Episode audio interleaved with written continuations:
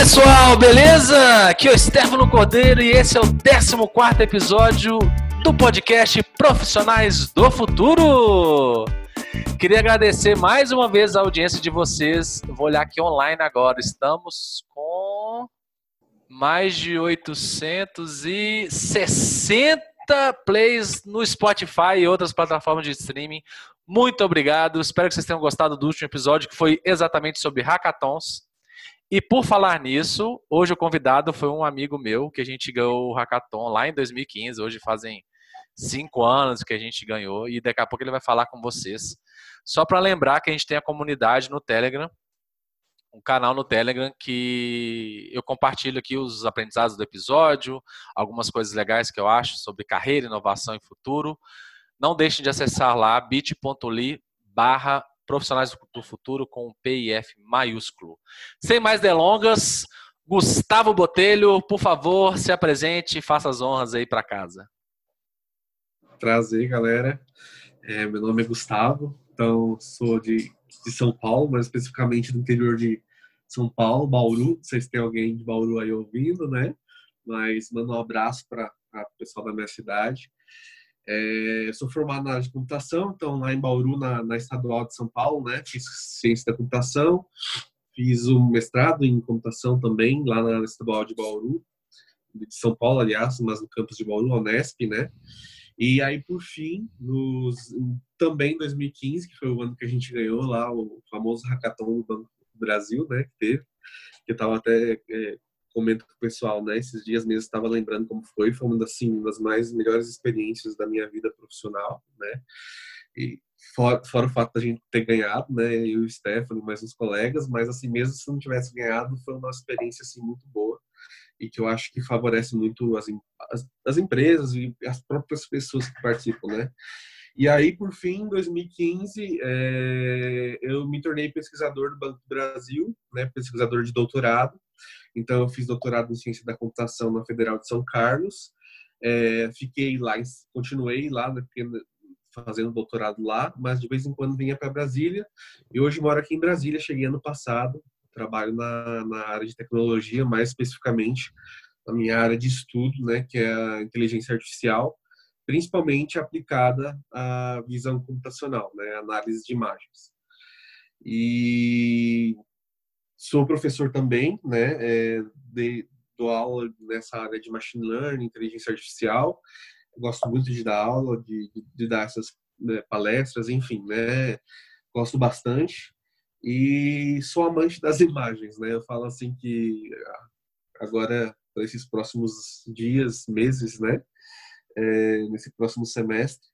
É, além de trabalhar já com imagens no dia a dia, né, do serviço e também os projetos de pesquisa, né, eu gosto muito de fotografia, então, assim, pretendo começar um curso de fotografia em breve. Olha Mas que é legal. Você vai conseguir analisar as imagens lá e ainda analisar o cara que bateu a foto, né? Falar assim, pô, esse ângulo aqui tá ruim para o computador ler essa imagem, né?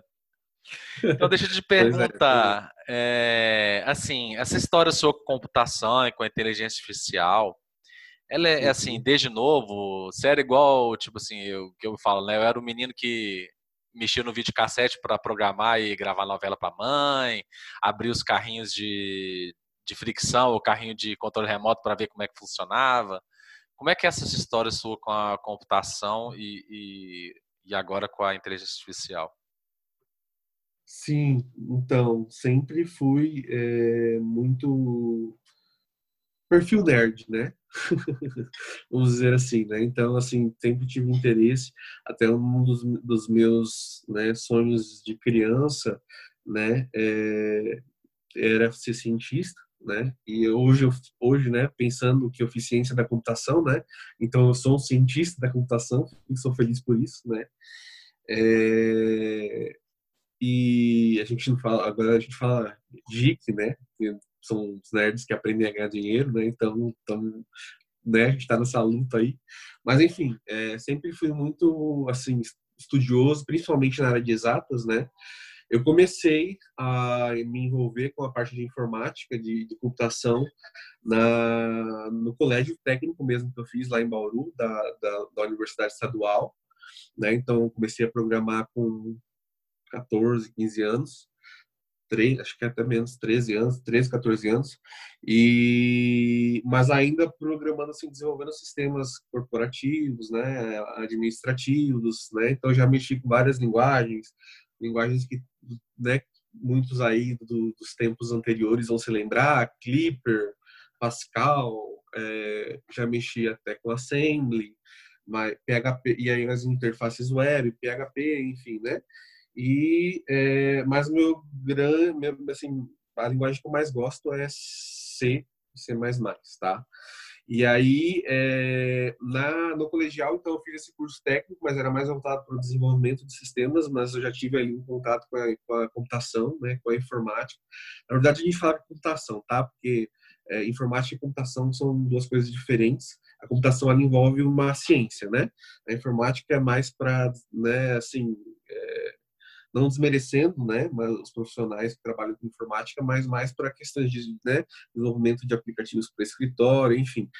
E aí é, eu entrei justamente no curso de computação porque tinha muito matemática, né? Então, e trabalhar com imagens envolve muita matemática, né? Até o pessoal brinca que a imagem por si só é uma matriz, então que a gente trabalha com multiplicação de matrizes, né? Mas é, Aí eu decidi fazer o curso de ciência da computação lá na Unesp, né? Isso começou em 2000, comecei em 2007, terminei em 2010, né? São quatro anos. E durante aí durante o curso, né?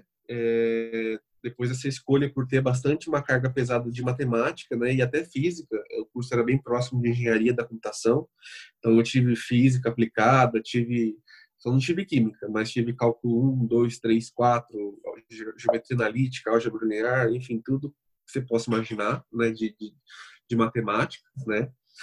E adoro resolver integrais, derivados. mas, assim, é... Aí, na, na, na, época, né, lá na, na, na, Unesp, na Universidade Estadual de São Paulo, durante a graduação, eu passei no concurso da, do antigo Banco Nossa Caixa, né, que era o Banco Estadual lá do estado de São Paulo, tá? Então, é, eu acabei fazendo um malabarismo para conseguir terminar o curso de computação, porque lá em Bauru tinha, tinha o curso diurno, que era integral meu, né, ciência da computação, e noturno, que era sistemas da informação. Mas tinha alguns, algumas matérias que eram, que, que eram assim, é, iguais, né, por exemplo, banco de dados, né, teoria da, teoria da computação. Então eu acabei, acabei passando por um período assim bem, é, como eu posso dizer, exigente, né? Então eu tinha aulas, comecei a fazer aulas de manhã, trabalhar como, como escriturário, né, lá no banco Nossa Caixa, na parte de contabilidade, ainda não era na área de informática. E aí trabalhava à tarde, porque eram seis horas, né? E voltava para a faculdade à noite. Então foi bem corrida, assim. Mas valeu a pena, né? E aí, assim, depois é, o, o Banco Nossa Caixa, né? Foi, acabou sendo encampado pelo Banco do Brasil. E, na, e que é onde eu trabalho atualmente, né? É, na questão, durante a graduação, como eu falei, né, eu gostava muito de pesquisa e, e imagens, né? e aprender padrões visuais, né? Isso sempre me intrigou bastante. Também com a questão de como o cérebro funciona, né? Como que a gente processa os estímulos, não só visuais, mas auditivos, de fala, enfim. E tanto que uma das minhas escolhas é, na hora de decidir fazer o vestibular, é, se eu não passasse em computação, eu ia fazer psicologia. então, de, de, qualquer forma, eu ia estudar o cérebro, né, o comportamento humano, né, que é, no fim eu parti para exatas, né, para simular essa inteligência humana nas máquinas, né, mas assim o que me fascina muito é que é, é, muitos dos algoritmos são inspirados no, na biologia, né, na biologia e psicologia, né. É, e aí então com esse interesse, né, eu fiz iniciação científica lá na faculdade, né, comecei um projeto de pesquisa. Na época não ganhava nada porque eu não podia ter bolsa por conta que eu estava trabalhando, né? Então quem trabalha não pode ter bolsa. Mesmo assim eu fiz a iniciação científica sem bolsa por conta de gostar mesmo. E aí já engatei um mestrado também sem bolsa porque eu trabalhava no banco, né? E, e assim terminando o mestrado eu fiquei um ano meio que é um ano que sim, em termos acadêmicos meio não ocioso porque eu continuei ainda publicando artigos, mas é, eu comecei o doutorado no ano seguinte, né? Como se fosse um sabático, apliquei... né? Você não, você não emendou é. direto o doutorado. É, eu falo que eu tô precisando de outro ano sabático agora. Mas assim, é, é, o doutorado foi muito. O que aconteceu, né? Daí o banco, o banco tem uma, uma linha né, de, de atuação, principalmente da diretoria de gestão de pessoas, né, de pesquisa. E aí eu, eu me tornei pesquisador do banco, né, pesquisando o assunto relacionado à inteligência artificial e visão computacional. Né? Visão computacional, para quem não, não conhece o termo, é análise de imagens, né? Extrair conteúdos de imagens ali, né? E por ser uma um trabalho, uma tarefa complexa, né? A gente tem que trabalhar com, né? O computador só entende números. A imagem do computador é uma matriz, né? De números. Então, assim, a gente tem que fazer entender como a gente entende, né? E às vezes a gente tem que trabalhar, inclusive, com ambiguidades, né? É, o que semântica, enfim. E aí é, me tornei pesquisador do banco em 2015, quando comecei meu doutorado lá na Federal de São Carlos, né? Desenvolvi um banco, um, um, sistema para o banco, né, no caso, e é, hoje trabalho com a parte de, de inteligência artificial ainda voltado para a visão computacional. Né? Então, começou bem cedo esse meu contato com, com, a, com a computação, né? É, e posteriormente, lá para os anos de 2010, 2011, com a inteligência artificial e a visão computacional, né? Foi basicamente isso. E hoje, assim, foi um caminho feliz, sabe? Eu acho que se eu tivesse que escolher, né?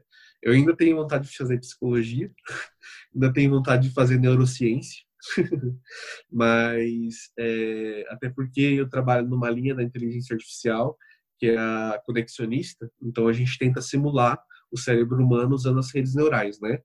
É, artificiais que estão bombando hoje, né, o famoso deep learning aí, né? E, e, e, os princípios que a gente aplica lá, obviamente, né, seguindo métodos matemáticos, mas são princípios que são inspirados no funcionamento biológico e comportamental do ser humano, né? É, então, assim, é uma área que me, me motiva bastante, tá? A pesquisar, querer saber, né? É, quem sabe um dia ainda faço uma graduação de psicologia. É, acho que a gente tem um, alguns gostos bem parecidos. Quando eu estava para fazer o vestibular também tinha computação, psicologia na, na linha aí, mas do mesmo problema que o seu, eu precisava trabalhar e aí eu fiz matemática na minha primeira opção, porque tinha o, né, o curso noturno de licenciatura. Na época não tinha sistema de informação ainda, é, lá na UFMG uhum. foi implantado depois, eu tenho até um amigo que formou nesse curso. E aí acabou que depois eu mudei para administração, mas ainda gosto, leio muita coisa sobre psicologia, sobre agora tá tendo as ciências comportamentais, né, que é tentar metrificar uhum. o comportamento do, do, ser humano. E a gente estava conversando um pouco antes de entrar aqui dessa ideia de que, né, que o povo tem, que é muito muito vinda do, de filmes, principalmente, de uhum. que a inteligência artificial resolve tudo, ou vai matar o ser humano, ou... essas coisas assim hollywoodianas de, de, de filme, etc. E até mesmo no meio empresarial, o pessoal, não, tem uma startup ali que resolve isso com inteligência artificial e tal, e, e como você mesmo já disse, né? é, a maior parte da inteligência artificial é multiplicação de matrizes, né? O computador, ele não uhum. entende igual a gente, né? Que é essa que é a tentativa da, da linha conexionista, né? Como que o cérebro pro, processa tudo e, e, transforma na imagem, né? Na nossa visão e na nossa linguagem, etc, né? Uma coisa que o pessoal uhum. não entende que não é só criar um programinha do computador, né? O computador só lê 0 e 1. Um. Ele só lê 0 e 1. Um. A gente é que fica fazendo abstração para tentar fazer um funil de um jeito que ele entenda uhum. ali. As próprias linguagens de, de computação já são abstrações do assembly, da, da linguagem da máquina ali, do 0 e 1 um do, do, dos chips, né? Então, sim. eu queria que você falasse um pouco, assim, é, do que, que a IA, do que, que a IA é capaz hoje e, uhum. e, do que, que ela vai ser no futuro. E se você quiser também abordar um pouquinho da IA de propósito geral, para o pessoal conhecer um pouco, aí ah, a palavra é sua. Então, uhum. Na verdade, assim, na IA, é, a IA, pela definição do conceito de IA, né? IA é inteligência artificial, tá? É, é, ela veio para é uma área da ciência da computação, né, que foca em desenvolver algoritmos que simulem tarefas complexas com as quais os seres humanos é, que os seres humanos resolvem muito bem. Então elas tentam simular né, o desempenho da inteligência humana na resolução dessas tarefas complexas, né? E aí muita gente acha que a IA veio para veio para resolver assim 100% dos problemas, né? E na verdade, se a gente partir dessa afirmação que eu fiz, que é a definição do conceito de IA, né? É, se nós seres humanos, se nós estamos querendo imitar a inteligência humana, né? E a inteligência humana é falha, né? Então, consequentemente, os algoritmos de IA também vão ser. Então, geralmente, o que eles trazem para você né, é, são probabilidades, né? E probabilidades, por exemplo, de, de dessa imagem ser vou trazer o, o, clássico problema lá de visão computacional, né? Então, rede neural classificando imagens de gatos e cachorros, né? Então, assim, a, a IA, ela traz a probabilidade daquela imagem ser um gato ou ser um cachorro. E ela não necessariamente vai acertar sempre, né? Porque, igualmente, uma pessoa, né? Inclusive, tem uma competição interessante, que é a Imaginet, quem depois quiser procurar na internet, né? É, é uma competição que acontece todo ano, né? E aí é, os organizadores eles criam um dataset, né? Uma, uma base de imagens é, gigantescas de mais de milhares de categorias. Então tem categorias de, de, de diversas, né? Imagens de ácaro, imagens de navios de container, imagens de modelos, imagens de plantas, né? É, as mais variadas possíveis. Aí eles disponibilizam essa, essa base, né? Para as pessoas né, que querem treinar seus algoritmos de inteligência artificial para reconhecer, né, o que, que tem ali naquela imagem, né?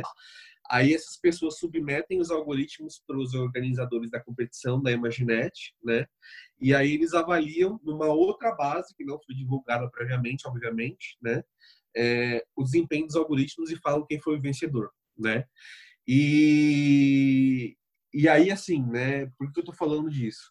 Porque é, os algoritmos, né, apesar de é, terem um desempenho hoje já melhor até que o ser humano, então eles fizeram um teste, pegaram é, umas centenas de especialistas, né, em, em imagens que não estavam envolvidos nesse projeto e falaram assim, né, para eles, como se fosse para o algoritmo, né, ó, classifique essas imagens para mim, que seriam aquele, aquele, segundo conjunto de imagens, né, que não foi visto anteriormente. Então, primeiro eles apresentaram aquele conjunto é, inicial de imagens para pessoas e foram falando, ó, essa é uma imagem de um ácaro, essa é uma imagem de um carro, essa é uma imagem de uma maçã, né? E aí depois deram o segundo conjunto de imagens para esses especialistas e falaram, agora vocês vão classificar nessa, essas imagens nessas nas categorias existentes.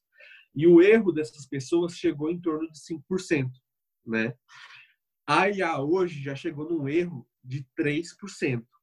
Então, assim, a IA já bate o desempenho humano em muitas tarefas, mas ela, assim, é, é, nunca, é, nunca talvez seja uma palavra muito forte. Para problemas mais simples, ela até pode ser assertiva no, no, sentido assim de acertar 100% das decisões. Mas como ela resolve tarefas complexas, né, a gente geralmente fala que não existe um sistema de IA, é, é, como que eu posso dizer, infalível, né? E geralmente também não tem aquela ideia que as pessoas associam, né? Fala até tem um professor da Universidade Federal, se não me engano, de Pernambuco, né? Que só para quem não sabe, tá, a, a, o aprendizado de máquina, né, o machine learning, é uma sub-área da IA, tá? E aí ele até brinca assim que tem alguns colegas deles, né, alguns algumas empresas que chegam lá na faculdade e falam assim, ó, ah, faz um machine learning aí para mim para dar dar o resultado que eu preciso, né? E o processo é muito mais complexo, não é uma coisa assim que a gente faz do dia para noite, né? E, e não é uh, não é também assim, não, não é fácil a generalização ainda, né? Então é assim, ah, vou construir um chatbot que resolva o problema da fome no mundo. E o mesmo chatbot vai resolver o problema, sei lá, da, do, do né, do, da pandemia, por exemplo. Né? Inclusive uma coisa engraçada, engraçada não, né? Porque nós estamos num contexto assim triste, né? Dessa questão da pandemia. Mas já estão utilizando, né, a inteligência artificial para sugerir tratamentos para a COVID-19 né? Então, assim, é, tudo bem que é, está bem no início, né? Mas alguns medicamentos que a inteligência artificial sugeriu, algoritmos de inteligência artificial sugeriu, é, foram comprovados que, assim, realmente atenuavam alguns sintomas, né? Então, assim, o é, que, que eu vejo, né? A IA veio para auxiliar o ser humano, né? Inclusive por conta dessa questão de explosão de dados que a gente teve nos últimos anos. Então, nós seres humanos não somos capazes de, de trabalhar todos esses dados para tirar insights. Então, a, a IA vem como um complemento, né, para processar de forma automática a parte mais fácil, né, a, a parte mais braçal, vamos dizer assim, né? Obviamente com um grau de complexidade é, tentando chegar no, no, no, grau de assertividade humana, né? Mas até um curso recente que eu, que eu fiz online no, no MIT, né? Na, até na, inclusive não, não era na, era em conjunto com o CSA, né? Que é o Centro de Ciência da, da, da Computação lá no MIT, mas é patrocinado pela, pelo Departamento de Administração. Eles falavam muito dessa questão, que o lan, grande lance não vai ser o, do, o, domínio soberano da IA. A IA sim vai conseguir resolver tarefas complexas que os seres humanos não conseguem e vai, vai abrir horizontes para muita coisa que hoje ainda a gente faz de forma manual, de forma, forma braçal. Mas o grande lance é que no futuro o que vai governar mesmo é a inteligência colaborativa ou, ou então inteligência de rebanho que a gente fala, né, entre máquinas é, e homens. Tá? Então, a inteligência humana não vai ser descartada, né? E, até, por exemplo, assim, às vezes as pessoas acham, né? Ah, vai surgir uma revolução de robôs que vão destruir o mundo, né? Ou então, por exemplo, a IA veio para tirar o emprego de todo mundo, né? E não é assim, sabe? É uma visão equivocada até, é, porque, inclusive, por, por exemplo, para nós que somos programadores de IA, muitas vezes a gente não a gente entende de IA, de computação, mas a gente não entende tanto do negócio do cliente que chega para a gente como cliente, né? Como o cliente mesmo entende. Então, assim, eu vejo que no futuro, né, e isso já, já tem algumas propostas até estabelecidas, que a computação vai ser, além de, come, ah, vai, vai começar a ser um, um pré-requisito até nas escolas, né? As pessoas vão ter que ter independentemente de trabalhar ou não com computação, com IA, vão ter que ter uma noção de como funciona, mas vão existir dois grandes grupos de profissionais. Os que vão estar altamente especializados em IA e em tecnologias, não só IA, como as outras que vêm surgindo aí, né, IoT, né, hoje a gente já fala até de WOT, né, que é Web of Things, né, a conexão de várias redes de IoT, né? E Big Data, enfim, né? Várias coisas que vêm surgindo aí, né? Então as, vão ter as pessoas especializadas nesse ramo tecnológico, mas vão, vai ser ainda necessário as pessoas especializadas, né? Nos, no nicho negocial, né? Então, assim, é, obviamente, o profissional da tecnologia vai ter que conhecer um pouco do negócio e o profissional do negócio vai ter que conhecer um pouco da tecnologia. E talvez alguns empregos, sim, por exemplo, é, possam ser extintos. Talvez empregos mais manuais, que inclusive podem expor a pessoas a riscos, né? É, é, situações insalubres, né? Que possam ser substituídos pela IA mas vão ser criados novos empregos, né? Vem surgindo aí uma e até Stefano, né? Você, tem até mais conhecimento do que eu, né? É, novas profissões que vêm surgindo aí, né? Que até até uns anos atrás a gente nunca imaginaria que essas profissões iam surgir. Por exemplo, treinamento de robôs, né? Treinador de robôs ou treinador de chatbots, né? É, vai ter é... psicólogo de IA, sim, cara. Você pode se preparar, fazer seu curso de psicologia que você tanto queria, porque vai ter psicólogo de IA, sim, viu? Tá na lista pois lá é, da, da, dos relatórios de futurismo que eu leio. Pois é, pois é. Então, e aí, assim, essas pessoas que vão ser, inclusive no próprio curso que eu fiz lá no MIT, essas pessoas que, online, obviamente, né, no campus online, essas pessoas que eventualmente, né, vão ter seus empregos, né, tomados pela IA, esses empregos mais manuais, elas vão ter, vão surgir novas oportunidades de empregos para coisas mais interessantes para essas pessoas. Tá? Então não é aquela história de que a IA vai acabar com tudo ou que os robôs né, vão dominar o mundo. Inclusive, Stefano, se você me permite, queria fazer um comentário né, com relação a essa questão futurista, que muita gente tem medo, né, que o robô comece a matar as pessoas, enfim, né? Black Mirror é, Feelings. É, é, é. Tipo Minority Report, umas coisas assim, né? É, e é, e é uma visão assim na verdade na IA existem duas linhas de, de, de, de, os, de pesquisadores né? É, além dessas linhas é, de, de, filosofias de trabalho né? Então tem a linha simbólica que trabalha mais com a parte semântica tem a linha conexionista que imita mais o cérebro humano tem a linha evolucionista que imita mais a, a questão de evolução de espécies algoritmos genéticos quem quiser pode procurar até depois o que é né é, mas, assim, é, fora essas, essas linhas de técnicas, né, existem dois, dois grupos né, de, de pesquisadores dentro da IA, né, os pesquisadores que são adeptos à IA fraca, que a gente chama de IA fraca, né, e a IA forte, né? E eu falo, e assim, é, a IA fraca, ela defende, né, muito que é, as máquinas hoje já fazem muitas coisas que a gente né, programa elas para fazer e fazem né, de forma meio que autônomas, né? Só que elas não têm consciência do que elas estão fazendo. Se a gente for lá e tirar a máquina da tomada, acabou. E, e também ela não sabe, né? A máquina, o, o, grande ponto é a questão da consciência, né? É, as máquinas não têm consciência como nós temos, né? E, e eu sou um grande adepto dessa linha da IA fraca, né? Que as máquinas vão sim otimizar muitas atividades, mas assim, como é, a, como a gente codifica a consciência humana ou como a gente codifica sentimentos, né? Isso é uma coisa muito complexa para se codificar, como você falou, né? O computador trabalha com zeros, zeros e uns, né? Como você codifica consciência ou, por exemplo, amor, raiva, com bits, né? Valores binários, né? É uma coisa assim que hoje a ciência, a neurociência, a psicologia, a computação, enfim, várias áreas têm estudado, mas é uma coisa muito difícil de acontecer.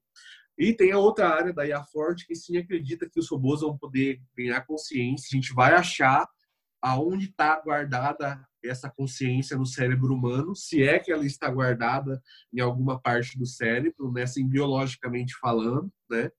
E essa é uma linha de pesquisa bastante interessante. E aí, esses pesquisadores da IA Force dizem que sim, vai ser possível codificar a consciência, né? E consciência, sentimento, e as, a, a, a máquina vai ter começar a ter ciência do que ela está fazendo, né? Eu era muito, como eu falei, eu sou adepto da IA fraca, né? Então acho que não vai ter essa revolução de robôs, né? Que, né? Como a gente viu lá no nesses seriados, no Minority Report, lá que né? Tem aquele que é já um filme bem velho, falo do Minority Report porque eu cito muito ele, né? Mas assim, é, já é velho esse filme, né? Mas assim, aquelas revoluções de robôs que ficam zangados, isso eu acredito que não, tá? Mas assim, eu faço uma ressalva, que era uma ressalva que eu não, não tinha feito há muito tempo, assim, é, que me fez pensar um professor de inteligência artificial simbólica, né? É, durante o mestrado, ele me fez pensar né, nessa questão. Tudo bem, pode ser que a gente não consiga codificar a consciência, né? E eu acho isso muito difícil, por isso que eu defendo a IA fraca, né? Só que, né, no futuro, né, pode ser, tá? É uma suposição, né? Que assim como hoje já existem alguns, algumas técnicas e a tendência é que surjam órgãos artificiais, né? Então, hoje, na verdade, isso é para medicina, né? Para tratamento medicinal mas pode ser que no futuro, por exemplo, alguém que tenha uma, vamos supor, tem uma perna com deficiência, né? Ele prefira amputar a perna e pôr uma perna artificial que vai permitir ele correr muito mais do que ele anda hoje, né? Então, talvez no futuro as pessoas vão até querer trocar seus membros por membros artificiais por ter um desempenho melhor, né? E aí a gente passa a começar a falar dos ciborgues, né? Então, assim, a, com o surgimento dos ciborgues, né? E aí foi uma provocação que o professor me fez, e aí me fez até um pouco assim, ter essa ressalva, apesar de acreditar na IA fraca, né? E que não vai ter essa dominação das máquinas, ter essa ressalva que pode sim, no futuro, a, existirem máquinas conscientes, tá? Então, assim, fica até para quem quiser, né? pesquisar e é um assunto até polêmico. Não, pode né? dar dica aqui de livro, de seriado, de filme que, que eu mando pra galera bastante... aqui. Beleza, tem bastante coisa da neuro, envolvendo neurociência, tá? Então, se, se quiserem pesquisar a diferença entre a fraca e a forte, e, e aí essa questão dos ciborgues, né? Porque é, que, que, que daí esse professor meu me disse que me fez pensar, né? Em relação a ter essa, essa abertura, né? A possibilidade da IA forte, né? Das máquinas terem com o surgimento dos ciborgues, né? Isso é uma suposição, né? Hoje, lucidamente, ninguém vai arrancar um braço para pôr um braço artificial, né? De é porque não existe. Não. Uhum. É, mas pode ser que no futuro isso aconteça, inclusive de propósito. Vamos supor que alguém quer ter um, sei lá, correr mais rápido que um carro, né? É, a pessoa pode e, por exemplo, pessoas que mesmo tenham que tenham as pernas saudáveis possam querer amputar suas pernas para pôr pernas artificiais, né? Ou rodinhas, né? É, colocar pois um é. negócio bem escamoteável. Pois é, e até por forma, sim, por fome de, de poder, de ser melhor que os outros, né? Por, por pelas vantagens né, que isso traz. Na verdade, seu professor, seu professor te colocou a sementinha para não duvidar do homem, né? É. do que, é, que a gente vai querer lá no futuro. É, e aí com o surgimento desses ciborgues, né? Ele, daí até foi uma provocação que ele fez, né? Pode chegar num tempo, né? Que a pessoa, né? Os ciborgues sejam apesar de eles terem nascido como pessoas com consciência, né? Sejam mais robôs sejam do mais... que humanos, ou do que humanos. Isso, justamente isso. Sejam mais robôs. É porque assim, pessoas. pensando assim, o, o cérebro, que seria onde a nossa consciência está, é o mais difícil de, de se criar, né? Mesmo sinteticamente, né? Um coração ali, o fígado e tal, né? Já, já tem tentativas aí e tal. Mas o cérebro é o mais difícil, né? Mas né, nunca diga nunca. Uhum. É, eu acho que o mais complicado do cérebro é justamente essa questão que não é tão racional. Então, por exemplo, essa questão de consciência, essa questão de, de, de, de emoções, né? a questão de, de relacionamento interpessoal, né? são questões assim é, que são mais complexas né? de se codificar. Né? Então, por exemplo, então, mas aí nesse, né, nessa provocação que o professor fez, né, se lá no futuro a pessoa for mais máquina, né, nascer, ela nasceu pessoa, só que aí para se aprimorar, vamos dizer assim, né, fazer um upgrade no seu corpo, né, ela for inserindo partes artificiais a chegar num ponto que ela é mais máquina do que pessoa, ela vai ser uma máquina que, por ter nascido como pessoa, vai ter consciência. Então, a gente talvez não consiga codificar a consciência, mas o ciborgue vai ter consciência, né?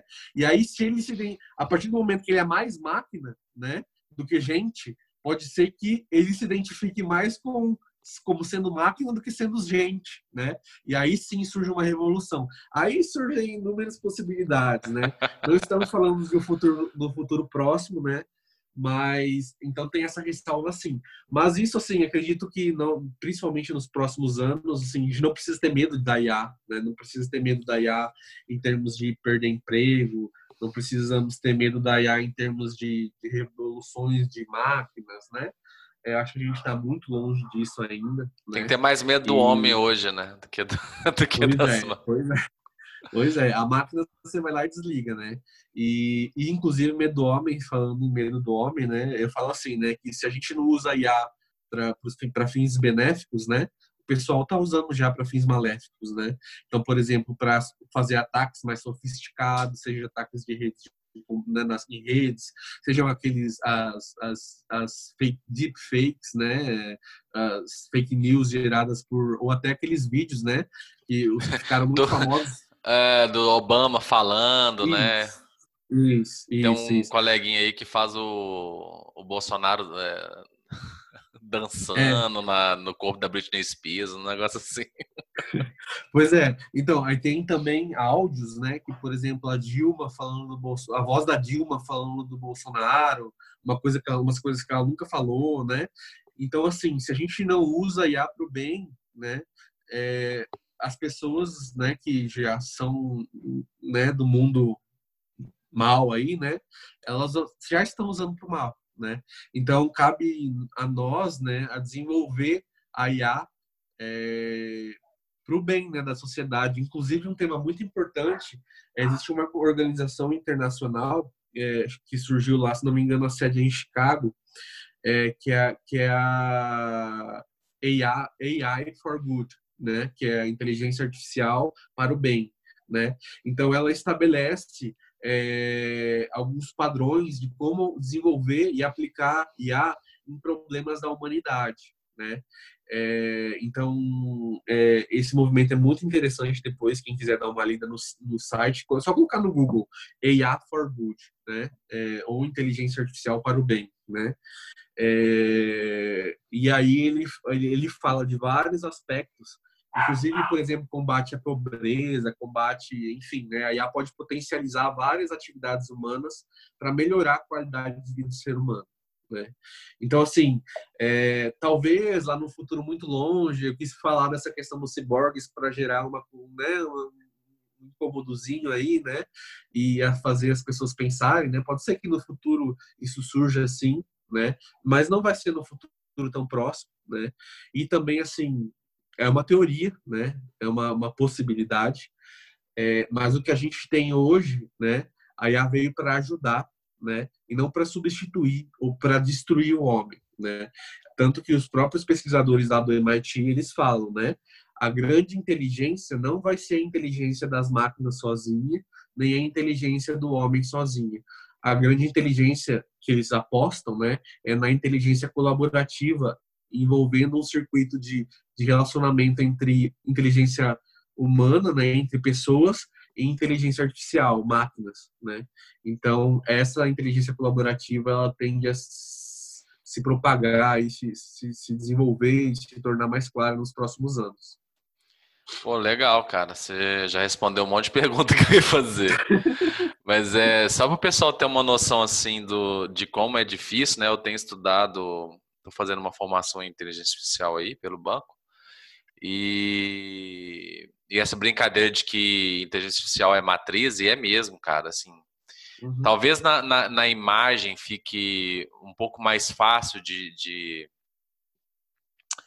de, entender, é, de, de, de, fazer essa ligação, porque a imagem está ali, você sabe que tem lá, é uma composição de cores, RGB, e, uhum. né, para quem não sabe isso, então, aí não tem como mais como explicar, mas é que assim, o, o, os programas, os softwares de, de imagem, eles usam, né, não todos, mas a maioria usa canais de cores para montar as imagens, que é aquela aula nossa lá da escola de juntar o azul com ver, o azul com vermelho para dar roxo, o azul com, com o verde para dar amarelo e, e, por aí vai, tá?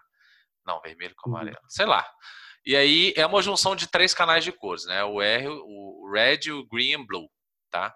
que é o mais que é o que o Windows usa praticamente. E aí, além disso, e, e, e, essas, e essas cores variam de 0 a 255, são transformadas em vetores que depois são transformadas em bits e bytes e tal, e o computador enxerga.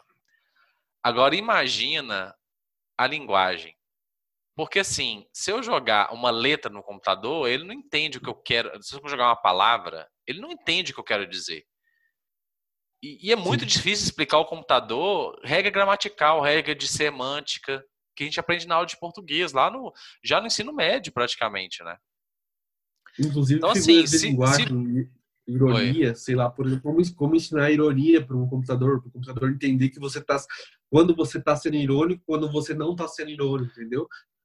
Coisas bem é, complexas. É, até na análise de sentimento aí, quando que o pessoal faz de Twitter, Facebook, de post, você tem que ficar ajustando o algoritmo, porque se o cara manda lá no final só que não, é, na verdade ele está negando tudo que ele disse no começo, e para o computador isso é muito Sim. difícil.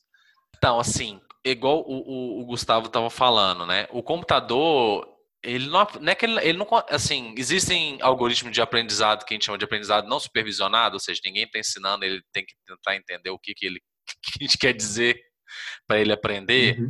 Mas a maioria dos que funcionam bem hoje são a gente chama de aprendizado supervisionado. O que, que é? Por exemplo, esses concursos de imagem.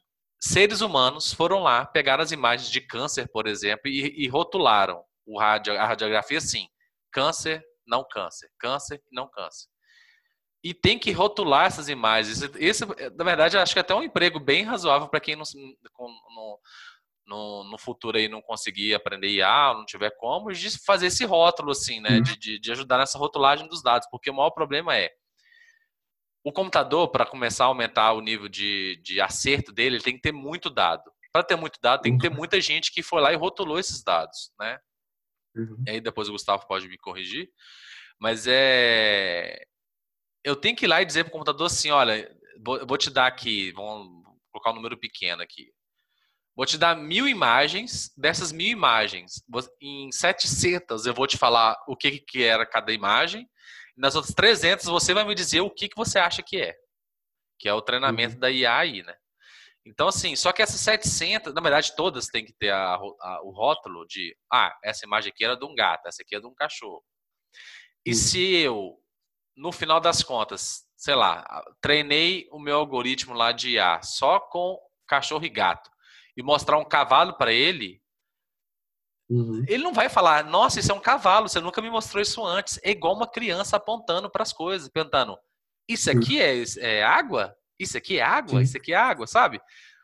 Não, não é tão fácil, né? Ainda mais a linha conexionista, né, que, que, que emula, é uma criança aprendendo. É tipo assim, é Sim. é um algoritmo que não sabe nada, você fala assim, hoje você vai aprender isso, filho. É quase coisa essa. E aí uhum. entra uma outra questão que é de infra, né? É, o uhum. computador, uhum. ele não dá conta de processar esse tanto de um computador, né? Um computador nosso, né? Vamos dizer assim, esses que a gente usa, né? É, 2 GHz aí, 4 GHz, a maioria uhum. de dois, né? E aí, uh, com vários núcleos, né? Mesmo, mesmo com mais núcleos, ele não consegue processar. Entra numa fila de processamento. E todo processamento, na verdade, é multiplicação de matrizes. E dependendo do número de colunas que você tem nessa matriz, fica um negócio gigante, explode a memória do computador. E aí tiveram a ideia lá, uns meninos lá atrás começaram a usar placas gráficas para poder melhorar, porque as placas gráficas processam paralelamente elas têm muito mais núcleos de processamento do que o computador normal, para aguentar os jogos, né? Ou seja, Isso. não era a ideia original, né? A ideia original era melhorar a imagem dos jogos, né? A gente jogando lá Pitfall, Prince of Persia lá no DOS. Não, esse negócio tá muito ruim, vamos melhorar. E acabaram usando para isso, tanto que a Nvidia, do, é, a, a Nvidia é, aumentou o lucro mais de 10 vezes, o valor dela, alguma coisa assim. Porque é uma empresa que produz placas gráficas. Inclusive, nos jogos também, a renderização dos ambientes são multiplicações de matrizes, tá? Então, por isso que deu para usar para IA também, né? Não, não sei se a, a galera... Não sei se a galera viu, mas o acho que a, a Sony fez um vídeo do PlayStation 5. E aí eu peguei um micro, um fone de ouvido aqui que isola e eu vendo só a imagem, velho. Eu falei assim, cara, essa imagem aqui tem mais definição do que se eu fosse lá no Grand Canyon olhar aquela imagem de verdade. Sim, sim, sim. sim. E aí, e, e, só que isso não é fácil, assim, então não, não. precisa ter esse medo de que, claro, tem empresa que está usando por mal, tem, tem, tem bandido que, fazendo o que a gente chama de ransomware, que eles estão, eles, eles sequestram a rede de um hospital e pedem 10 mil dólares, um milhão de dólares para liberar o hospital. Gente, tem gente que pensa nisso, né? Então, assim. Infelizmente. É, se tem gente roubando benefício do governo de idoso e desempregado, meu filho, eu não duvido mais nada. Então, assim. É, não precisa ter medo. É, os robôs. É, os empregos vão se transformar, né? E, e talvez essa, essa é o tom aqui do nosso podcast, profissionais do futuro, né? Como que a gente se prepara para esse futuro que a gente não sabe muito do que vai ser e tal. É... Uhum. E até eu diria que os empregos vão ficar mais interessantes, tá? Porque, por exemplo, que a gente ela consegue automatizar bem, são tarefas, as tarefas mais Vai ficar assim, mais, mais interessante para quem não gosta de bater carimbo. É, é, é. Se você gosta de bater carimbo aí, meu filho, aí talvez fique muito chato é, ter que ficar estudando é. computação ou qualquer coisa relacionada. é, mas até assim, por exemplo, né? É, e aí, como eu falei lá, eu não vejo só profissionais de TI do, dominando o mundo, né? É, é de TI e de IA, né? Mais especificamente, de analytics, enfim, né? Então, para quem gosta de TI, para quem gosta de analytics, para quem gosta de IA, para quem gosta de, de dados, né? É, Big Data, enfim, é, o cara vai poder se especializar nisso. Para quem gosta, não gosta disso, o cara vai ainda vão precisar pessoas, por exemplo, é, é, respondendo questões muito complexas. Por exemplo, é, hoje a gente não consegue prever, por exemplo, qual vai ser o, o, o fechamento da bolsa de valores, porque se a gente conseguisse fazer isso, estamos ricos, né?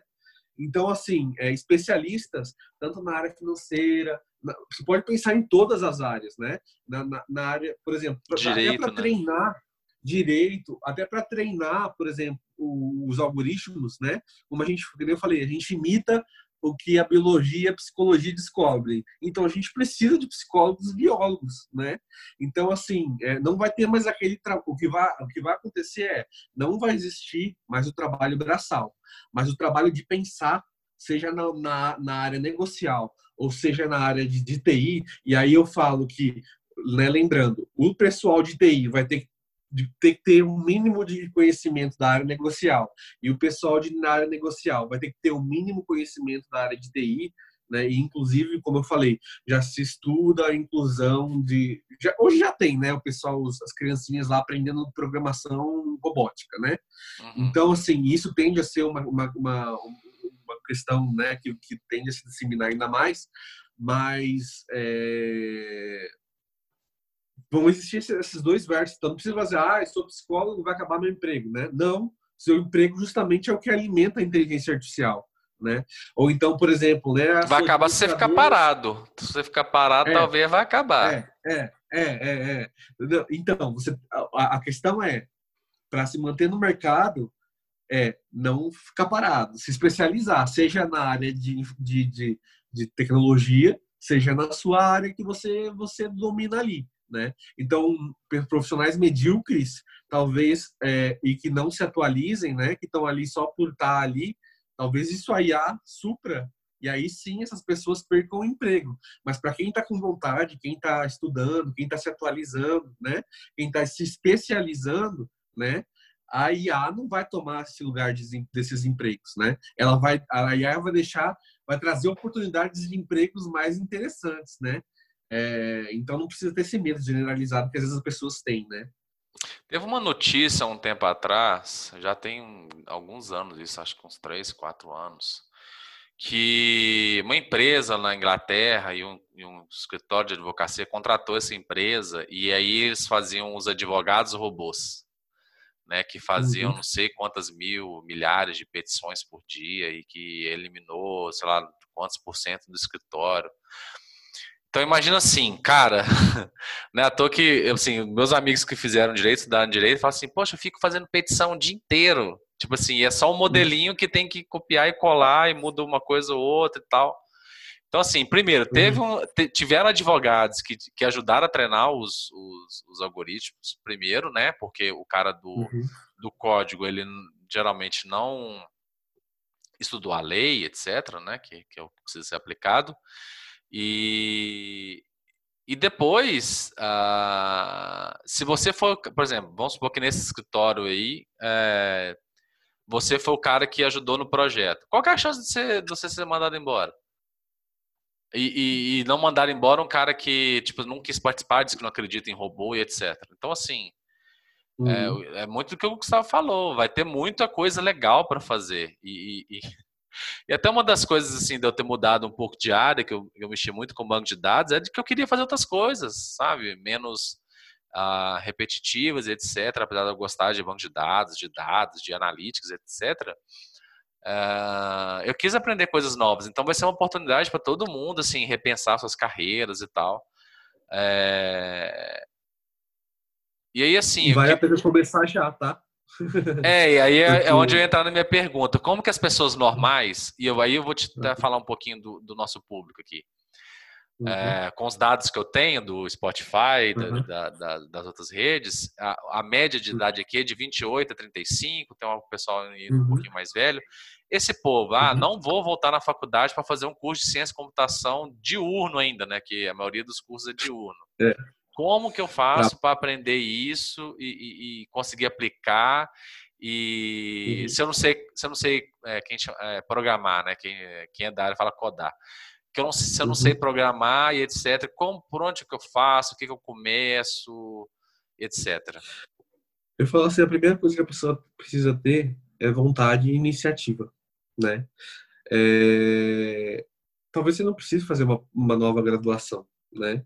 Eu, por exemplo, que nem eu quero fazer a graduação de psicologia porque eu tenho vontade, mas é, não é necessário você voltar lá atrás e reaprender tudo de novo, né? Porque, na verdade, as bases da, da teoria, muitas das teorias, a maioria das teorias continuam né? A questão é evoluir dali para frente. Então, tá antenado, por exemplo, né? Mesmo que você seja da área de negócios, como eu falei, tá antenado, inclusive, como a tecnologia está interferindo nessa sua área de negócios, né? Então, por exemplo, essa, essas questões de, de né, dessas, dessas notícias, site, né, site desse, desses ah, confiáveis, né, obviamente, né. Então, por exemplo, no caso da tecnologia, tem alguns sites muito bons que eu sempre consulto. Então, tem é, por exemplo, aquele, aquele site Medium é muito bom, tem uns artigos muito legais, tem, tem... Agora me fugiu aqui na cabeça, né? Mas depois eu posso... posso depois você me passa né? que eu né? mando pro pessoal lá no canal. É, é, tem vários, é, Towards Data Science, né? Tem uns, esse canal também. Então, assim, ficar antenado com o que está acontecendo no mundo, né? E aí, assim, você não precisa fazer uma nova graduação, né? Talvez tem gente, inclusive, que, por exemplo, é, e sem condição financeira que faz curso escutando aula no YouTube, né? Tudo de graça. Então, assim, tudo de graça. Então, assim, é, o, eu falo assim, o elemento principal, né? É, vamos dizer assim, o fermento do bolo é a vontade e a iniciativa, tá? Então, assim, se você for uma pessoa acomodada, é, provavelmente você não tenha muito e, e aí eu não assim, nessa questão, né? E aí entrando, por exemplo, assim, falar, ah, mas eu já tenho 35, 40 anos, né? Não importa, isso pode ser até um benefício para você, porque por ter experiência, talvez você não seja aquele profissional da TI, mas você vai ser o um profissional especialista em negócio, né? Então se especialize no seu negócio, estude cada vez mais o seu negócio, né? E também não deixe de incluir, né, essas pitadas de tecnologia, como a tecnologia está a tendência da tecnologia de entrar nesse seu negócio, né? Então é estar tá antenado e ter essa vontade e essa iniciativa, né? Você não precisa necessariamente fazer um curso formal. Hoje as empresas, né? Muitas das empresas nem contratam por títulos, né? Então você não precisa fazer um mestrado, um doutorado. Para quem quer, é ótimo, excelente, né? Mas, mas por exemplo, é, você pode estudar por conta. Hoje tem muitas empresas que contratam, por exemplo, olhando para o perfil do GitHub, que é para quem não, não é da parte de codificação, né?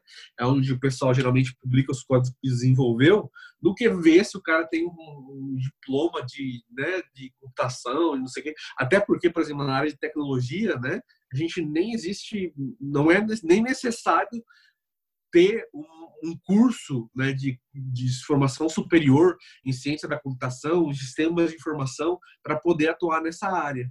Né? Não é. Assim como tem outras áreas que não. Né? Até, até uns anos atrás teve aquela questão do debate do jornalismo também. Será que o jornalista precisava ter formação de jornalista para poder ser jornalista? Né? Tem muitas áreas que não tem essa restrição né? Então, assim, vai do cara pegar e ficar antenado nas notícias, né? Ler notícias, ler, né? Focar no que no que está evoluindo aí na sua área, né? E também de como a tecnologia está impactando ali a sua área, né?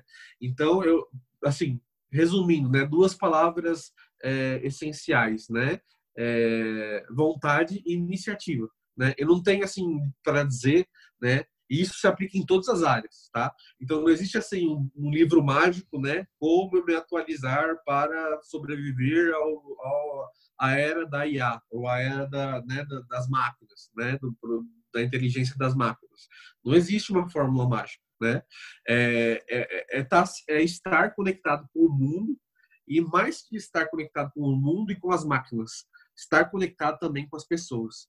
Né? Então eu estava falando do GitHub, acho que até parei de falar, né? Mas é, por exemplo, né? Você ter contatos. Hoje muitas empresas, inclusive, contratam as pessoas por meio do LinkedIn, né? É, é, já me chamaram para trabalhar, né? É, olhando meu perfil no LinkedIn, né? Até quem depois quiser me adicionar no LinkedIn, me adicionei aí, eu sei todo mundo. Mas assim, é, então, é, hoje essa questão de formação é importante, a formação, né, tradicional, oficial, teórica, né? sim, é teórica para você ter uma base é importante, mas assim é, não é mais um, vamos dizer assim, o único requisito né? Então, se por exemplo, assim, você não tem um curso em informática, cara, mas você desenvolveu não sei quantos códigos lá que foi compartilhado para não sei quantas pessoas lá no GitHub e várias pessoas elogiaram, resolveu vários problemas. A chance do Google te contratar, do Facebook te contratar é muito maior do que um cara que tem um diploma de né? computação. Uhum. É, recém-informado e que não fez, não, não, não fez, assim, não, não atuou em nada né? E a questão da idade também, Stefano, assim, é, para mim não é mais uma barreira, tá? É, até, até assim, nas últimas, últimas décadas, né? É, depois que você chegava numa certa idade, enfim, se você perdesse seu emprego, né? É, era difícil você conseguir recolocação. Hoje não, hoje o cara, o empregador não está mais interessado na sua, na sua idade, ele está interessado na sua produtividade né? Então, se você tem 20, se você tem 40, se você, né? Mas você tem essa produção, se você tem essa rede de contato, se você tem essa, essa vontade, essa iniciativa, né? Isso conta muito mais do que idade, sexo, né? É, e agora a gente está vendo até em questão de, né, dessa questão do home office que foi impulsionado pela pandemia, né? É, principalmente pela pandemia nesses últimos tempos, né? É, não importa nem mais região geográfica, né? Então, você pode trabalhar para uma empresa, inclusive, por exemplo, teve um caso de uma empresa norte-americana que queria me contratar, né, para fazer, mas daí por conflito de interesse eu não pude aceitar, né? É, mas eles queriam me contratar e aceitaram eu trabalhar. Eu falei assim, olha, mas eu não posso ir para os Estados Unidos. Eu tenho um emprego aqui em Brasília e eu tenho que ficar no Brasil. Eles falaram, tá bom, né? E aí, assim, só não aceitei por questões mesmo de de conflito de interesse com o meu emprego atual. Mas não tem mais. Mas se você entregasse nem... o que eles estavam pedindo, estava de boa, né? Sim, sim, sim. Então, é... assim, não tem barreira de idade, de, de local. A, única barreira é você não se atualizar. Eu acho assim, é difícil para quem tem mais de 50, por exemplo, arrumar emprego. É, principalmente se você fez a mesma coisa a vida inteira e essa coisa tá. É, não é mais tão necessária assim, né? Vamos dizer. Porque se você Sim. fez a mesma coisa a vida inteira e, sei lá, você é um excelente é, pessoal que mexe com siderurgia. Até hoje, assim, a siderurgia não uhum. mudou muito, né? As técnicas das uhum. siderúrgicas e tal, assim, a, entrou a computação e tal, mas se você estava trabalhando na siderurgia, você conseguiu acompanhar e etc. Então, você ainda é um perfil necessário. Agora, o problema é quando uhum. você não tem é, o fermento do bolo, como você falou, e acaba não acompanhando aí o mercado e, e por N motivos e, e fica para trás, né? Sim, mas sabe, o Stefano, até como sugestão de filme, não sei se você já assistiu ou se o pessoal que está ouvindo já, já assistiu o filme, aquele Um Senhor Estagiário, né? Ah, já é... me falaram, minha mulher, a gente já estava é assim no Netflix para ver, ela, ah, vamos ver esse. Eu falei assim, ah, hoje não. Isso. É muito bom, muito é. bom, muito bom é, lá mostra que, inclusive, essas pessoas que têm mais experiência, né, e, elas podem contribuir com as pessoas que não têm experiência, é. né? Então, não só para então, ficar furando assim, fila do banco para a empresa para fazer os pagamentos, né? Sim, não, não, não. Inclusive contribui com, com, com, o conhecimento e a sabedoria que elas têm, que, por exemplo, o profissional que entrou agora no mercado não tem. Né? Então, quem não assistiu esse filme, assista. É muito bom, é divertido, é até meio, é meio que uma comédia, né? Mas eu vou, eu vou só dar um spoiler, né? É, mas bem rápido, prometo que eu não vou estragar o filme, né? Então, a, a empresa ela começa a contratar estagiários é, ou seja, de idade avançada, tá? É, e aí vocês e, e, é muito legal o impacto que isso causa na empresa. Então vou parar de falar aqui para não dar mais spoiler, mas assim, é, inclusive eu esqueci o nome da atora, mas é uma atora muito famosa e que eu gosto bastante da, do, do, do, do né, da atuação dela. Agora eu não me lembro o nome, mas depois vocês vão ir lá no filme, ela é bem conhecida. É excelente o filme, sabe? E, e assim, até tanto para dar risada como para refletir, né? E até para motivar quem tiver, por exemplo, né, já mais ah, mas eu, né, tô ultrapassado. Não, você não tá ultrapassado, né? Na verdade, assim, se você tiver essa gana por, né, essa, essa vontade por aprender e continuar no mercado, né? Tal, você tem coisas que um profissional de 20 anos não tem, né? Já tem uns atalhos então, ali que você sabe de coisas que não vai dar certo, né? Sim, e inclusive, eu não sei, eu, não sei se não, não, não tenho 100% de certeza nisso que eu vou falar, mas que esse programa de estagiários para pessoas que já, né, terminaram a carreira, né, é, mais de, com mais idade, né, inclusive já é, se não me engano, já é realidade em alguns países mais avançados, tá? É, então assista esse filme, é muito bom, muito bom mesmo esse filme, é muito legal. Obrigado pela dica aí, vou mandar pro pessoal lá no canal. É, eu tenho uma outra dica do a escola que eu estou fazendo tem alguns cursos gratuitos, tá? Aí um deles é o inteligência, é Introdução à Inteligência Artificial, lá da Data Science Academy.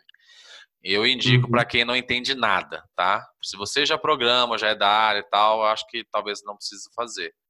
Mas para quem não entende, assim, ou nunca teve contato com inteligência artificial, é um curso muito bom.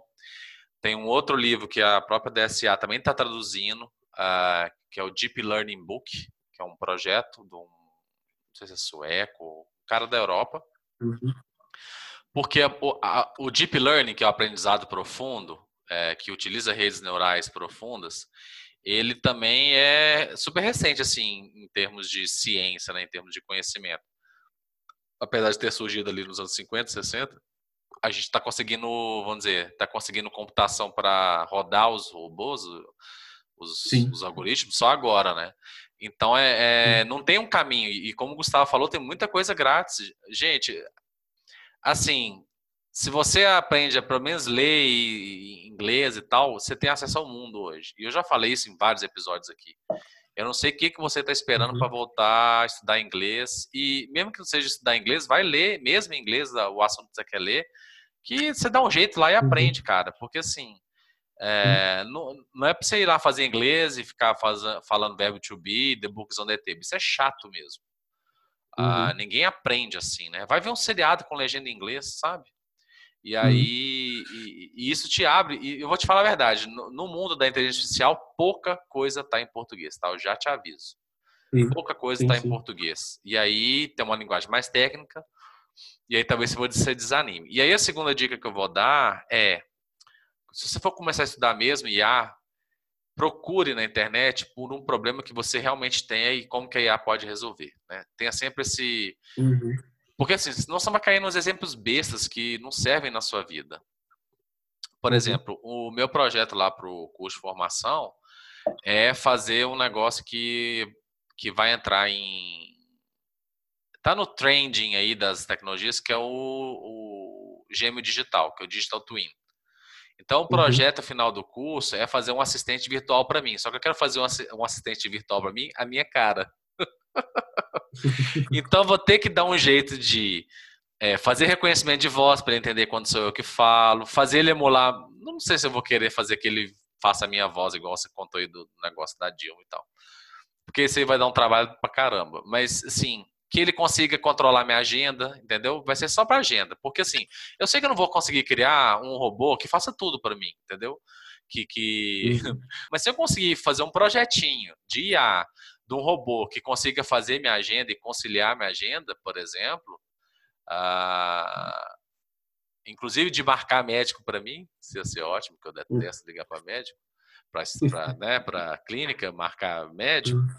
Cara, vai ser excelente. Olha o problema que eu estou tentando resolver. Então, assim, tentam, é, quem chama de. Faça uma abordagem baseada em problema, né? Ah, poucas pessoas são assim, tipo Gustavo, tipo eu, que gosta por gostar né, do assunto. Se você gosta de qualquer assunto, ótimo, procure, veja tudo que dá para fazer e tal. Mas se você já não gosta muito de, de TI, de programação etc., e ainda vai tentar fazer isso só porque está é, na moda e você não quer, sei lá, perder seu emprego, tente pelo menos uma abordagem de, de resolver problema, alguma coisa sua, do seu escritório, da sua empresa, da sua. Né, eu sempre brinco aqui, vamos pensar nas outras áreas, né, da, da sua fazenda, da sua indústria, e que, que a IA pode, poderia resolver ou já está resolvendo, para você entender e tal, e tentar aplicar lá no seu problema, né? Não adianta você tentar uhum. estudar é o que eu brinco, né? Fulano é dono de uma loja de bicicleta, ele consegue consertar cinco bicicletas por dia. Quanto que ele consegue? Sabe, umas coisas assim, esses exemplos de curso besta. Então, assim, tenta uma abordagem tal. Por exemplo, o Gustavo gosta de visão computacional. Poxa, e se eu, e se eu pegasse uma câmera de segurança e gravasse meu gato o dia inteiro? Para saber o que, que esse gato faz. Qual o comportamento do gato? Qual o comportamento do gato? E aí você ia ter, você ia Ó, para você achar o gato na câmera, hoje em dia é super tranquilo, tá? Não é tão difícil assim hoje. Mas aí, para você entender o que ele está fazendo e tal, e, e, o computador falar aí já, já te dizer com uma certa grau de confiança já é um pouquinho mais complicado.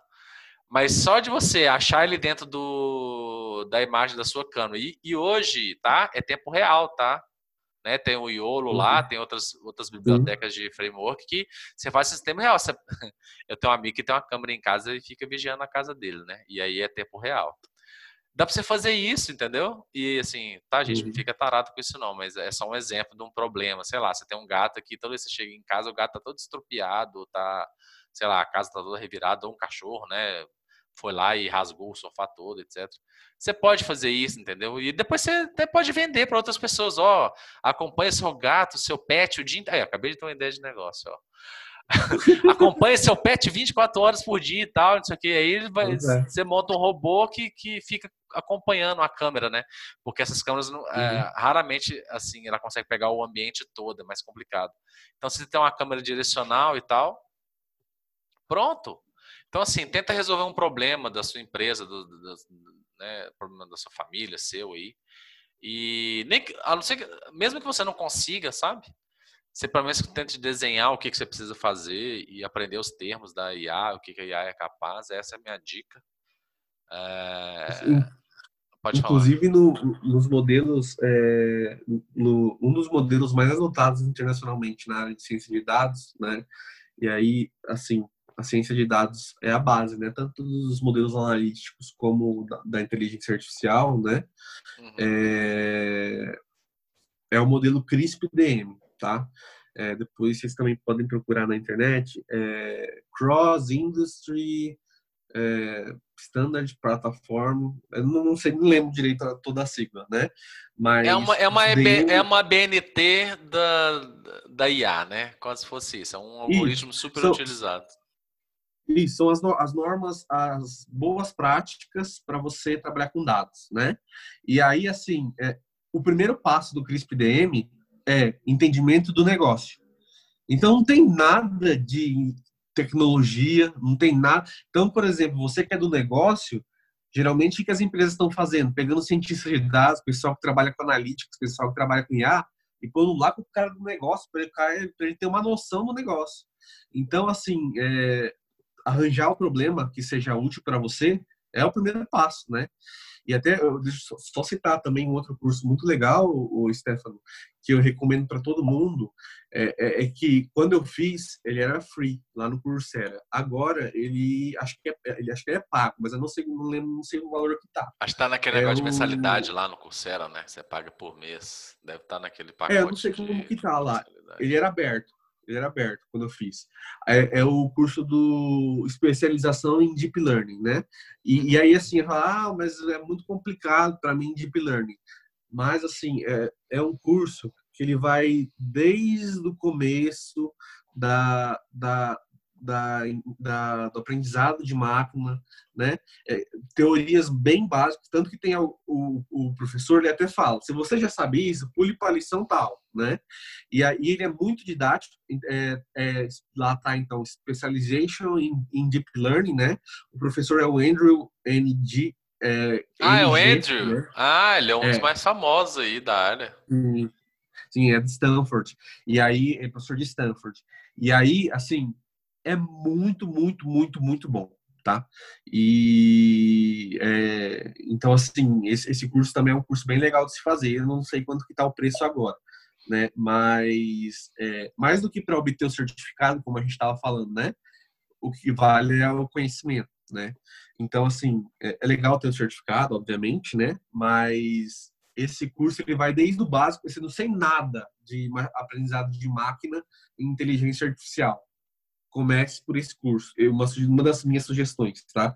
Porque ele ensina lá como que é até a parte matemática, que, que assim, tem coisas muito profundas, mas ele não chega, ele é professor da computação. Então fala assim que um estatístico dando aula de inteligência artificial, para quem não é estatístico, para quem é da computação, é mais complicado. Só que como ele é da computação, ele tem um linguajar mais de mais próximo de quem, de quem não tem tanta familiaridade com estatística e matemática. Então ele começa lá das noções básicas, das funções básicas, operações é com matrizes, etc. Né? Isso, isso. Ele faz na mão, exemplo, é muito, muito, muito bom, tá? E então é um. Acho que esse, o Andrew NG, eu acho que esse não é não é esse do Coursera, mas acho que tem uns vídeos, uma série de vídeos dele no YouTube é um dos cursos mais recomendados de todos os tempos, assim, desse, desse tema, né? Um dos 10 melhores. É muito bom, muito bom. Ele vai do, de quem não. do conhecimento zero até o conhecimento das últimas redes neurais profundas que foram lançadas. Né? Tipo essas que faz, é, é, fazem, por exemplo, o Barack Obama falar coisas que ele nunca falou num vídeo, né? por exemplo. Né? Então, assim, é um curso muito bom muito bom. Não só para quem quer aprender deep learning, mas para quem quer aprender qualquer coisa da área de, de aprendizado de máquina, né? Que, que é uma área, assim, se for se a gente for ver, né, a IA seria uma área mais ampla. Dentro da área da IA a gente teria aprendizado de máquina e dentro que são os algoritmos que aprendem com os dados, né?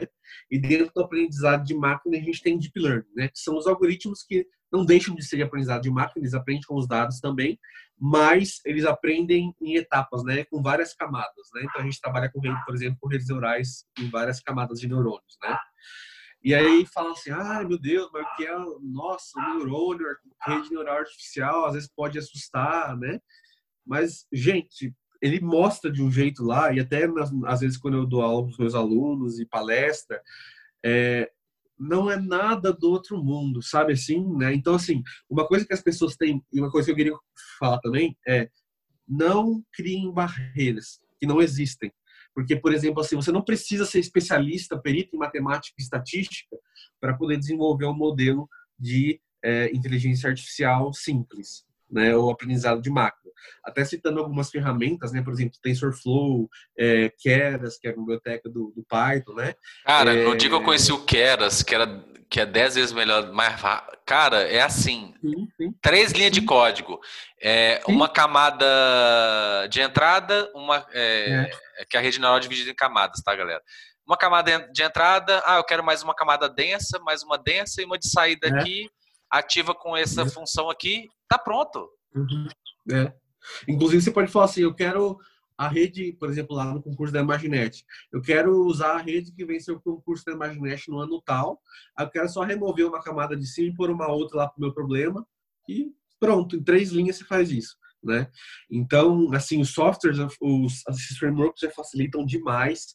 Inclusive, por exemplo, esses frameworks já otimiza o uso da GPU para você, então você não tem que aprender a programar com GPU, que é uma programação totalmente diferente Na minha formação CPU, de IA foi a aula que eu mais gostei. Eu sou muito doido. É. Aprender é legal, a programar é para para placa GPU. gráfica em C++. É legal, é legal, muito legal. E aí, para quem gosta, né? Eu gosto. e, e, aí, assim, e outra coisa aqui, só falando, Stefano, que você falou também do inglês, assim como não, assim, não crie barreiras com relação à tecnologia, porque a tecnologia, inclusive, uma, uma coisa que a tecnologia tende ela se tornar orgânica aos seres humanos, ou seja, ela se tornar transparente aos seres humanos. Não é a ideia não é mais a gente se adaptar às máquinas, é que as máquinas se adaptem a gente, né? E isso até inclusive é uma das minhas gerentes que dá da, da minha divisão que fala bastante, né? Que ela trabalha com essa parte de, de semântica e de questão de, de, de interfaces, né? De IA. E aí, é, Fabiana Lauxen, procurem ela no LinkedIn também, é uma excelente profissional. É, e aí, é, e aí uma, só falando um pouquinho que você falou do inglês lá, né? Por exemplo, é, às vezes a gente fala assim, nossa, mas eu vou fazer um curso de inglês, inglês é muito complicado, eu nunca vou aprender, né? E, assim, eu fui para vários congressos, né, por conta do doutorado e patrocinado pela faculdade, né, do mestrado, doutorado, então, né, fui para congressos internacionais em outros países, né? E chega lá, inclusive também fiz um, não esqueci de falar, mas no doutorado a gente faz uma coisa que a gente chama de sanduíche, né? Que é assim, você começa o doutorado no Brasil, aí você faz um período no exterior e depois volta concluir no Brasil. E eu passei seis meses em Michigan, né? Numa, na, na, na Michigan State University, né? E assim, cara, é, tantos nos congressos o importante não é falar exatamente. Até tem um professor, né, é, do meu orientador, que fala: você não é obrigado a falar inglês, você é brasileiro, você é obrigado a falar português, certo? Inglês é sua segunda língua né? É a primeira língua para quem é norte-americano. Então, assim, e até nos congressos você vê as pessoas não falam completamente certo, né? E até, por exemplo, lá, uma coisa que eu desencanei lá nos Estados Unidos, na época que eu passei, obviamente, conforme você, você se imergindo lá, você vai acabar começando a falar melhor. Né? Mas você não precisa assim. O importante não é você falar inglês perfeito. O importante é você entender e ser entendido. Só isso sabe? Então, se você fala lá, não precisa ficar falando, ah, mas vou falar. Muita gente tem, tem essa, essa, essa preocupação, né? Vou falar é um verbo conjugado errado, e aí vão pensar que eu não, né? Não tem isso, sabe? Esqueçam essa barreira. Você conseguiu fazer a pessoa. Ah, e nessa área de ciência, 50% dos cientistas são importados também para os Estados Unidos. Mais de 50%. Sim, Os professores sim, sim, das universidades lá são indianos, chineses, europeus. Lá no meu grupo de pesquisa só tinha um norte-americano. O resto era tudo chinês e indiano. Pô, cara, que legal nossa conversa. Pena que, que tem que encerrar, porque senão o pessoal não aguenta de tanto escutar. Mas é, o assunto tá muito legal. É, queria te agradecer Sim. muito pela sua participação aqui, foi muito querida. Foi a agenda desse cara, gente, é muito complicada. Eu acho que eu vou passar esse meu projeto quando eu terminar, meu assistente, vou passar o código para ele para ele adaptar é, e fazer para esse cara trabalha 16 horas por dia, gente. Então assim, é, então, fica aí um problema para você também. Você podia criar um pois robôzinho é. para você, para, sei lá, da, ah, nossa, bem que a parte da aula é a que você gosta, né? Fazer um robô que cria outros robôs lá pro banco, etc. É, por isso aí criar um clone para mim. É, um clone, né? É, digital Twin aí, o, o gêmeo digital. É, é. E aí, ainda mais que agora é tudo remoto, né? Você, você cria um vídeo lá ao vivo de você, sem ser você, né? Do seu robô. Ninguém vai duvidar, assim, se ficar bom, se ficar é. bonitinho, ninguém vai duvidar que não é você é, deepfake para trabalhar, meu Deus. E aí, eu queria agradecer a sua participação aqui. Uh, eu, o pessoal te encontra no LinkedIn, né? É a melhor Isso, jeito de falar com você. Gustavo Pode Botelho. É, Gustavo Botelho de Souza. Acho que o perfil lá é Souza GB, tá? É, porque na academia a gente tem o costume de pôr o sobrenome primeiro, né? O último, né? Primeiro.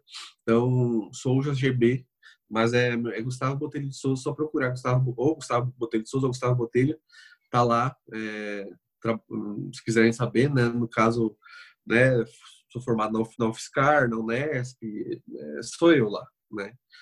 Tá até uma fotinho com neve no fundo lá, porque a primeira, não sei para quem já foi para o exterior, né? Assim, graças a Deus eu queria muito conhecer neve, era um sonho da minha vida, né? Que eu pude realizar lá nesse intercâmbio, né? Obviamente, eu falo assim que eu nunca saí do Brasil para passear. Eu sempre saí do Brasil para fazer alguma coisa de, de, da academia, né? Então agora meu meu meu projeto de vida é na, juntando, juntando um pouco de dinheiro, é tirar umas férias agora também não dá por causa dessa pandemia, né? Mas também tirar umas férias para ir para o exterior, nem que seja para ir aqui para a América do Sul, né? Tem lugares da América do Sul que eu quero conhecer, né? É, mas eu sempre fui para alguma coisa acadêmica, né?